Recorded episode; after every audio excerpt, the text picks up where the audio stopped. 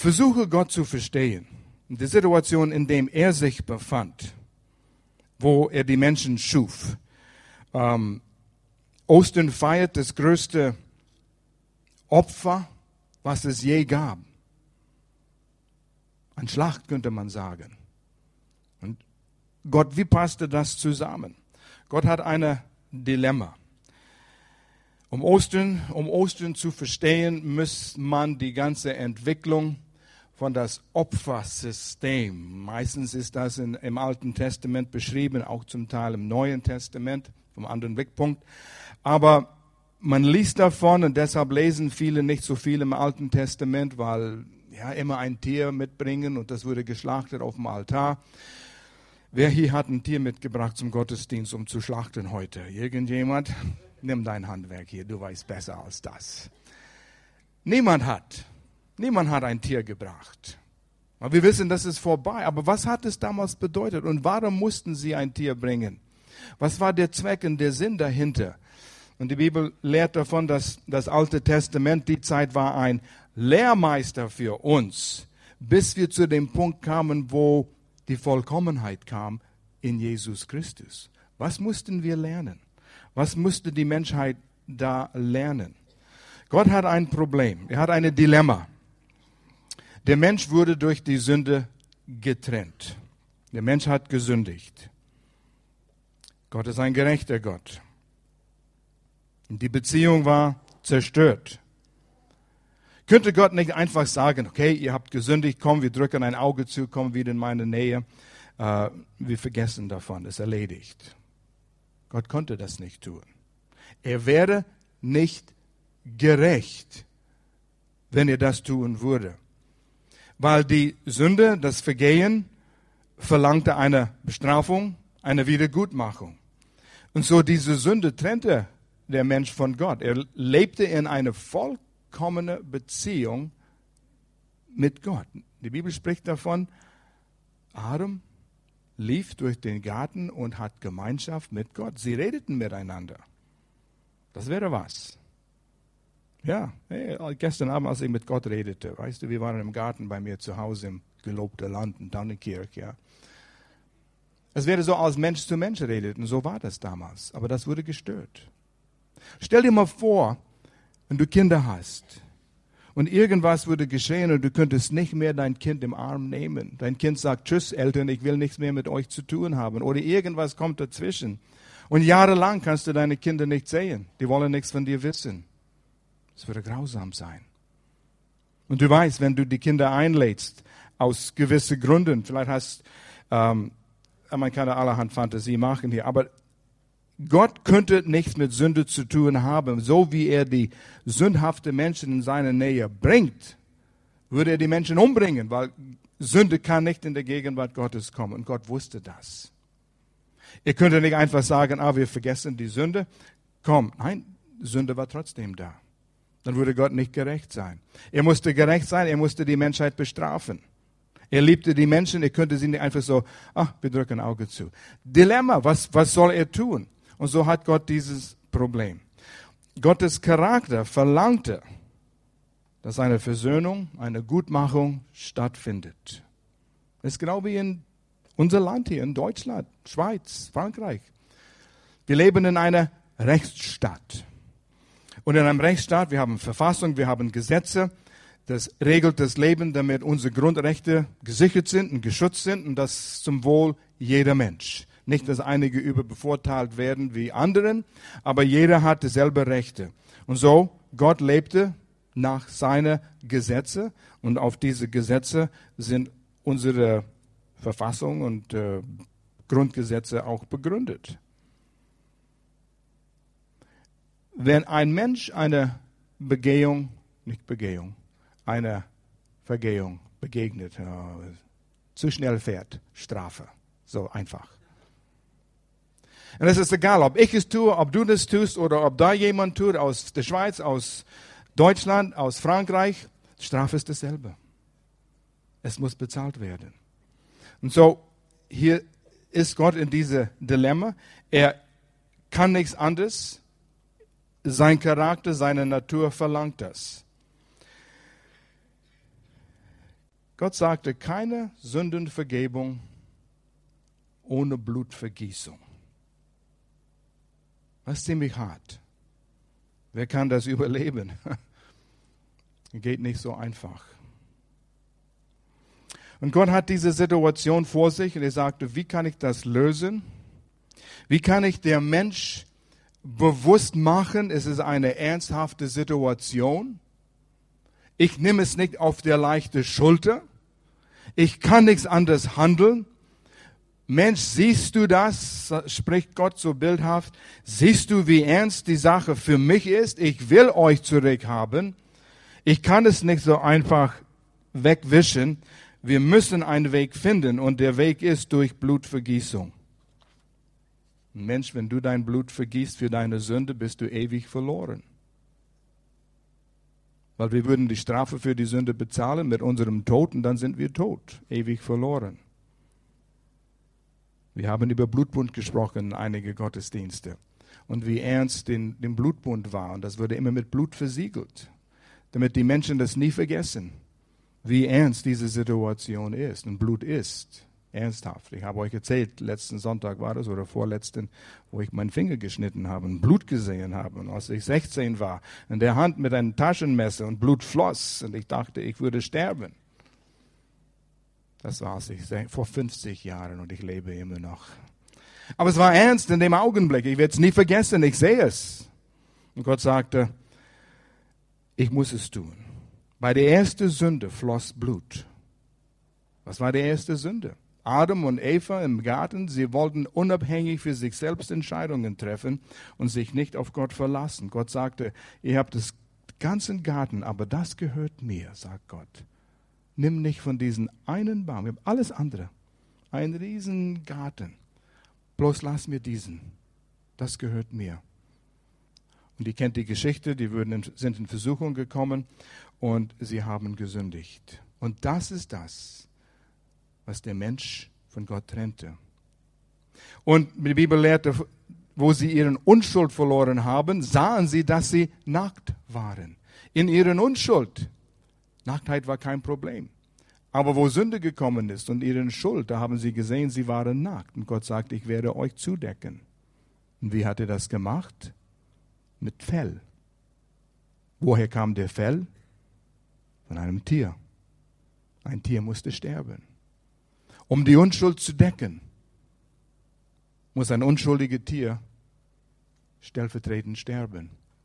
Und stell dir mal vor, es war eine eine weltbewegende, lebensbewegende Situation, was der ersten Mensch erlebt hat dort im Garten. Und dann merken sie, wie sie gekleidet worden sind. Und da liegt irgendwo in der Ecke ein totes Tier und blutet. Das allererste Mal hat der Mensch sowas gesehen. Das war ernst. So, Gott hat gleich am Anfang dieses, sagen wir, Opfersystem, diese Gesetzmäßigkeit in Bewegung gebracht und uns bewusst gemacht. Für die Sünde, es gibt keine Vergebung ohne Blutvergießung. Es ist einfach in Gottes Natur, dass das so ist. Du kannst es rationalisieren, durchdenken, wie du willst, aber so ist es. Wenn ich was fallen lasse, nicht schlecht, oder? Das ist eine Gesetzmäßigkeit. Du kannst es nicht ändern, ich kann es nicht ändern. Es ist halt so. Und so müssen wir das auch akzeptieren. Vor Gott gibt es keine Sündenvergebung ohne Blutvergießung. Und so lesen wir 3. Mose 17, Vers 11. Na, da ist es. Wir waren da. Da ist es. 3. Mose 17, Vers 11. Denn das Leben eines jeden Geschöpfes ist in seinem Blut. Das erkennen, kennen wir. Ich habe euch das Blut gegeben, damit ihr dadurch Wiedergutmachung für eure Sünden bewirken könnt. Das Blut bringt euch Wiedergutmachung, weil das Leben in ihm ist. Blut symbolisiert Tod. Blut symbolisiert, dass ein unschuldiges Wesen stirbt, stellvertretend für einen Schuldiger. Und eine Vorahnung von Jesus. Das hat alles mit dem Blut, mit einem Opfer zu tun.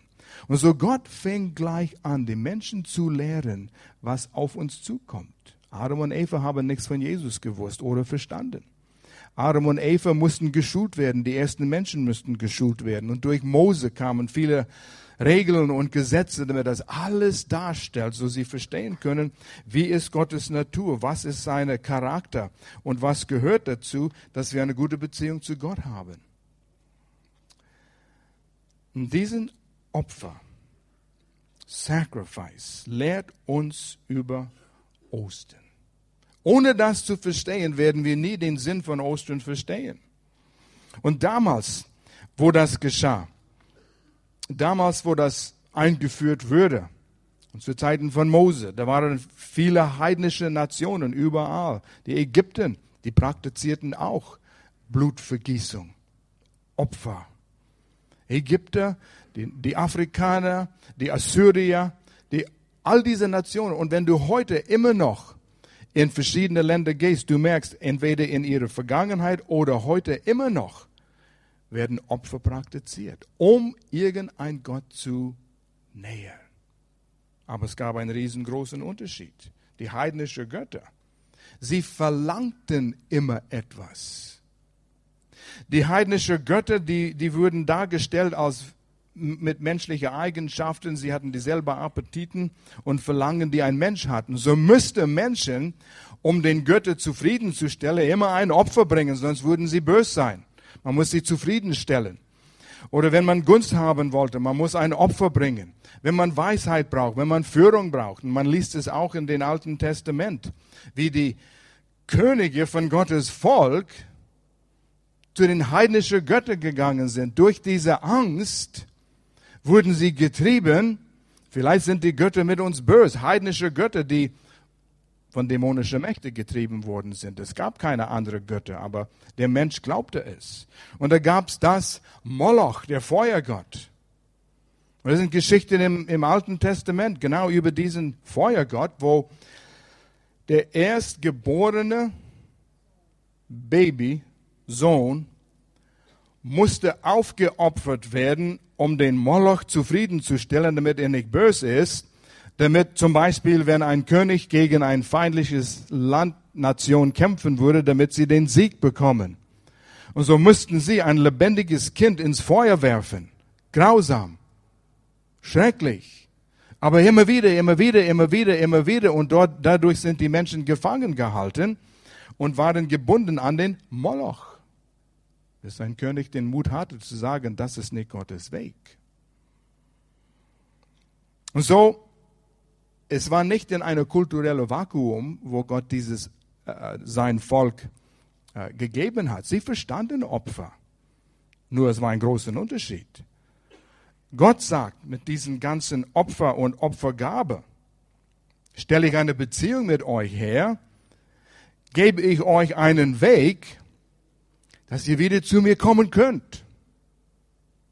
Es zeigte Gottes Gnade, sein Gunst. Er schenkt es uns. Er sagt, ihr müsst nicht Angst vor mir haben. Aber es gibt einen Weg, wie ihr das wieder in Ordnung bringen könnt. Der Mensch kann nicht mit Schuld leben. Wir sind nicht so geschaffen. Wahrscheinlich ein Beispiel, was Pastor Will gebracht hat mit dieser Ärztin, äh, Brain Surgeon, äh, wie sie das sagte, dass Schuld macht so viel kaputt in unserem Leben. Wir können mit dem nicht leben. Ich kenne einen Mann, der war mal in unserer Gemeinde. Der hat einen Raubüberfall begangen. Ja, ja, solche Leute haben wir in der Gemeinde. Aber er hat Jesus wieder aufgenommen, wurde wiedergeboren. Supermann. Ich meine nicht Superman. Er war ein super Mann. Liebte Gott, viele zu, Jesus gebracht. Er wurde nie verhaftet. Das Ding verjährte sich in zehn Jahren. Im letzten Monat, bevor die zehn Jahre vorbei waren, hat er sich gestellt. Er könnte nicht mit diesen Schuld leben. Er musste es irgendwie. Er sagte, ich bin schuldig, ich muss es irgendwie aus dem Weg bringen. Ich glaube, er hat Bewährung bekommen und weil er sich schon die zehn Jahre lang bewährt hat, es hat sein Leben eigentlich nichts geändert. Es ging sehr gut aus. Aber zu zeigen, wir können nicht mit Schuld leben, wir müssen einen Weg haben, wie wir unseren Schuld aus dem Weg schaffen können. Und Gott sagt, ich schaffe einen Weg.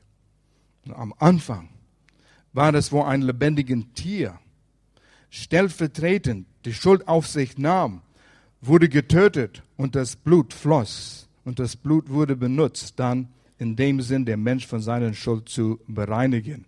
Obwohl der Schuld nie vertilgt wurde, es war vorübergehend auf die Seite verschoben. Und wir lernen, wir könnten hier äh, liest 3. Mose, viele, viele Kapitel über wie der Opfer aussehen sollte, was für ein Opfer, viele Regeln, viele Gesetze. Und das stellte alles die Natur und das Herzen Gottes dar, damit wir verstehen können, wie ist Gott. Es musste ein makelloses Opfer sein, ein vollkommenes Tier, das Beste. Und oft war das für die Sündenopfer, war es ein Lamm. Und der Lamm musste der Beste sein. Nicht das Kranke, nicht das Hinkt, nicht das Blinde, Gott sagt, nur das Beste. Ja, wieso? Warum Gott? Weil es um etwas sehr Ernstes gibt, geht. Und so, wir müssen auch erkennen, wie wichtig ist unsere Beziehung zu Gott. Ist es mir wichtig genug, Gott, ich gebe dir das Beste, weil du einen Weg schaffst, dass ich frei werden kann von meinem Schuld. Nicht Alttestament, das ist der Anfang, das ist der, der Lehrer, der uns lehrt. Aber es musste ein makelloses vollkommenes Opfer sein. Das Allerbeste musste es sein. Es musste auch das Erstgeborene sein. Das Erste. Ja, das Erste. Und weißt, das hat auch Anwendung in unserem Leben, wenn wir sehen, Gott ist unsere Quelle. Er kann uns noch mehr geben. Ehren wir Gott mit das Erstgeborene. Ehren wir Gott mit den Erstlinge, auch von unseren Finanzen. Das passt in diese Lehre auch. Gott, ich will dir was geben als Zeichen. Du bist mein, meine Quelle für alles, was ich bin und alles, was ich brauche. Aber nur freiwillig. Gott will nicht Menschen, auch damals so klar geschrieben im Alten Testament, wo er sagt, ich habe euer Opfergabe nicht gern, weil es nicht mit dem richtigen Herz kommt. Liebe den richtigen Herz als nur das Ritual mit einem falschen Herz. Ein Herz der Ehre, ein, er ein Herz der Dankbarkeit, ein Herz, der empfängt die Gnade, ein Herz, der erkennt, Sünde bringt Konsequenzen. Aber mein Gott hat einen Weg geschaffen, dass wir wieder zurück zu ihm kommen können. So, wir gehen durchs ganze Alte Testament und wir lernen, was Gott verlangt und was die Bedingungen sind und wir kommen zum Neuen Testament und wir lernen, dass nur Jesu Opfer war gültig. Nur Jesu Opfer könnte endgültig die Sünde, die Menschheit vertilgen. Blut von Tieren reichte nicht aus.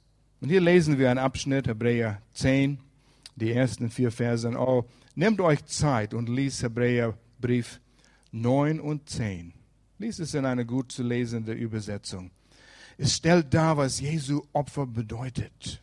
Und im Vergleich zu den alten Tieropfern, wie das so viel besser ist, das, was Jesus gebracht hat. Wir lesen Hebräer 10, Vers 1.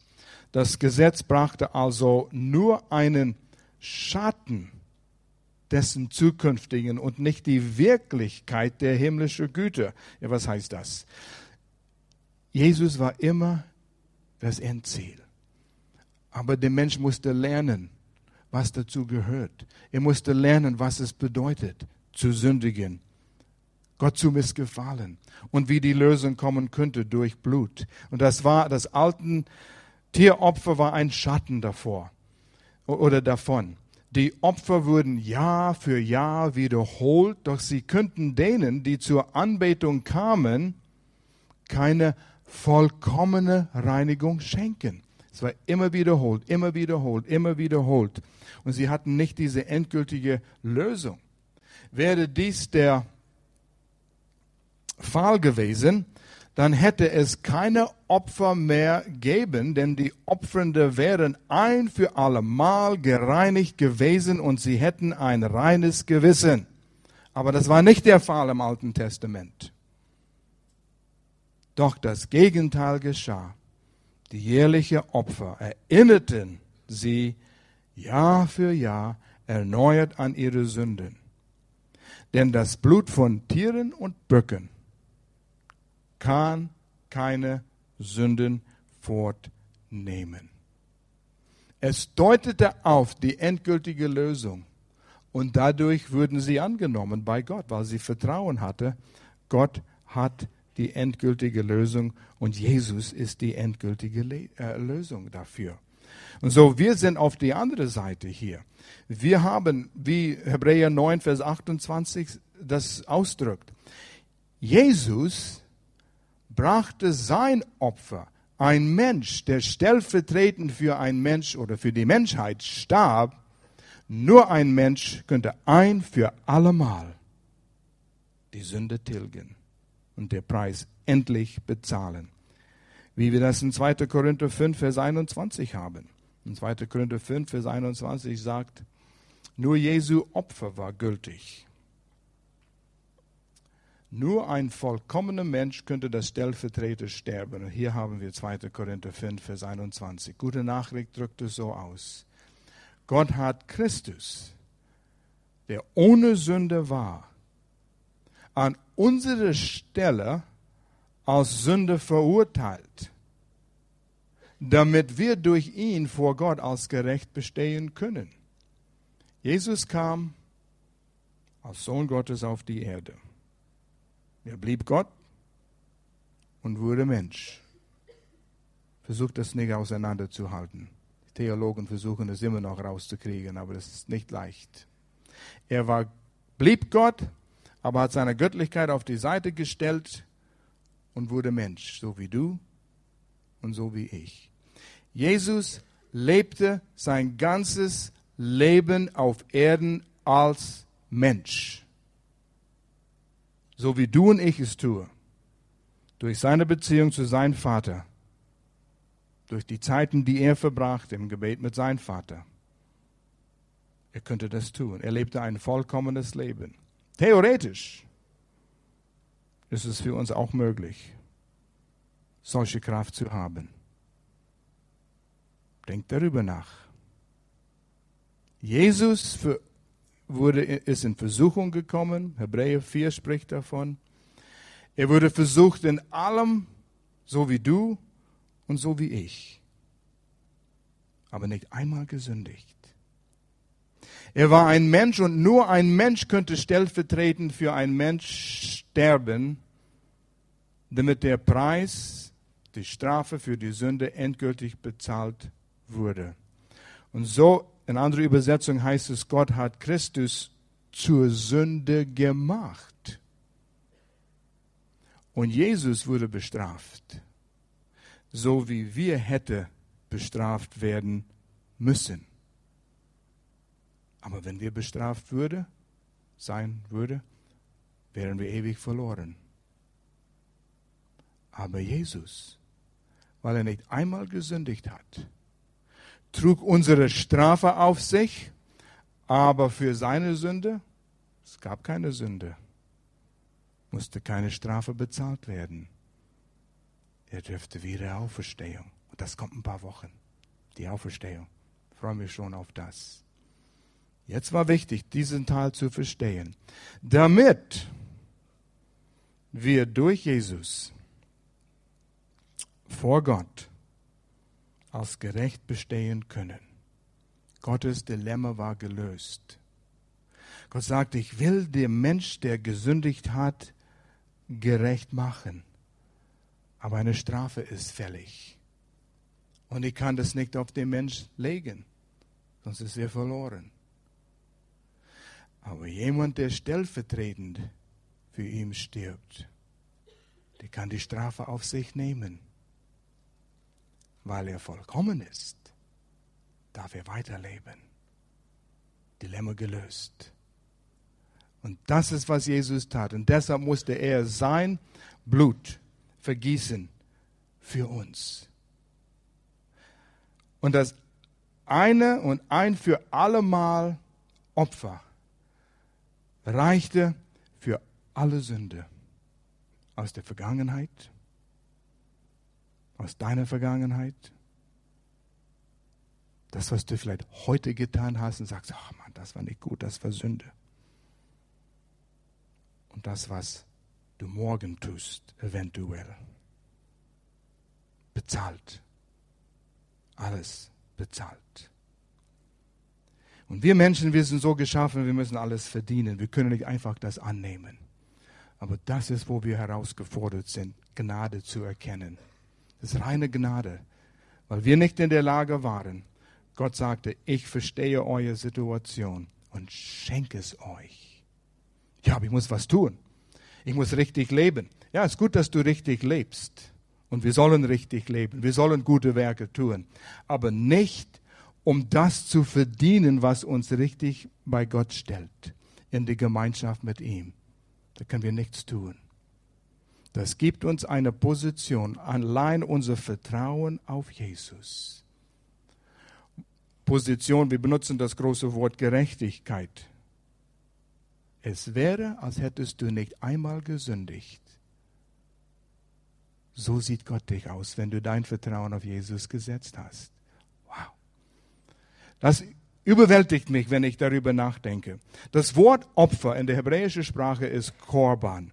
Und das Wort Korban bedeutet nah zu bringen. Jesu Opfer bringt uns nah an Gott. In eine enge Beziehung mit ihm. Es war verschiedene Opfer, die das Volk Israel bringen müsste. Das erste war für Sündenvergebung, dass die Sünde getilgt ist, dass das Problem gelöst wurde. Und dann der zweite Opfer war ein Opfer der Hingabe. Jetzt kann ich zu Gott kommen. Jetzt kann ich mich ihm hingeben. Jetzt kann ich ihm mein Leben geben. Für ihn was tun. Gott, wie willst du mich einsetzen? Und das dritte Opfer, das war der Gemeinschaft. Gott, du und ich. Wie Freunde. Liest im Neuen Testament und du siehst, das ist die Beziehung. Es ist ein Glaubensschritt. Das anzunehmen Erstens die Sünde vertilgen, bereinigt und dann eine Hingabe. Gott, nimm mich, nimm mein Leben. Du hast alles für mich getan. Du hast es möglich gemacht, dass ich in eine Beziehung mit dir komme. Und jetzt lass uns Gemeinschaft miteinander haben. Und ihr habt Freude miteinander. Er sagt, was willst du? Und du sagst, Gott, was kann ich für dich tun? Wow, so eine Beziehung zu haben. Und du kannst absolut nichts tun, damit Gott dich mehr liebt oder dass er dich weniger liebt. Der Blut Jesu schaffte den Weg. So grausam wie es war, machte den Weg frei für jede von uns. Und es ist der Weg, wie man ständig in Gemeinschaft mit Gott lebt. Im Neuen Testament gibt es 290 Mal, ich weiß nicht, wer diese Dinge zählt, wo es über die Liebe Gottes spricht. 290, aber 1300 Mal über das Blut Jesu. So wichtig ist es. Es reinigt uns und schafft uns die Gemeinschaft. Vor mehreren Jahren war ein wahres Ergebnis, davon habe ich gelesen in Kalifornien. Ein achtjähriger Junge, er hieß Daniel, hatte eine jüngere Schwester und sie lag am Sterben mit Leukämie. Und in der Situation natürlich es wurde der Daniel, der junge Achtjährige, erzählt, dass die Schwester braucht eine Transfusion, aber sie braucht die richtige Blutgruppe. Und das hat sich herausgestellt, dass der Junge genau dieselbe Blutgruppe hatte wie seine Schwester. Und die Eltern haben es der Achtjährige erzählt. Wärst du bereit, dein Blut deiner Schwester zu geben, von deinem Blut deiner Schwester zu geben? Denkt darüber nach. Und ist ins Bett gegangen, ist wieder aufgewacht. Er sagt, ich bin bereit. ich tue das. Und so sind sie zum Krankenhaus gegangen und seine Schwester lag dort und er lag daneben. Und die haben Blut von ihm genommen und dann haben sie es bei ihr gehängt, in ihre Transfusionsschläuche reingetan. Und er lag da still und schaute, wie es da reintropfte, Leben für seine Schwester. Der Arzt kam rein, der Papa war auch da, der Arzt kam rein, einfach zu schauen, wie es war. Und der Daniel schaute den Arzt an und sagte, wann werde ich anfangen zu sterben? Boah, der Papa sprang auf, schockiert. Sein achtjähriger Sohn hat es falsch verstanden. Als Achtjähriger hat er verstanden, er wird all sein Blut seiner Schwester geben und er musste sterben. Und trotzdem war er bereit, das zu tun. So war Jesus. Er war bereit. Wir verstehen nicht, was Jesus alles durchmachte, als er starb, als er durch die Hölle für uns ging, als er von seinem Vater vernachlässigt wurde. Gott könnte nichts mit ihm zu tun haben im Augenblick. Er überließ ihm die Hölle. Wir verstehen das nicht, aber er tat es für uns.